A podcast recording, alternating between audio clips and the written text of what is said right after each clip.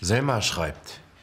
Meinem Vater geht es gut. Er darf morgen wieder nach Hause. LG? Selma. Zum Glück. Hi. Hallo. Nico, schön dich zu sehen. Sag mal, ist das euer Ernst eigentlich? Äh, was denn?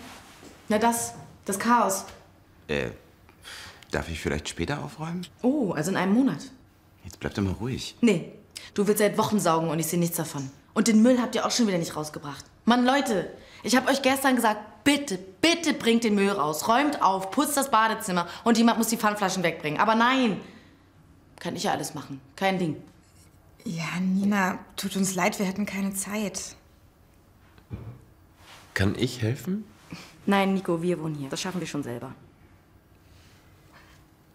Aber wir haben auch ein Zimmer frei, oder?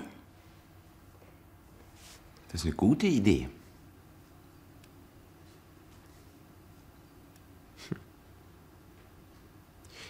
Was ist? Nico, möchtest du bei uns einziehen?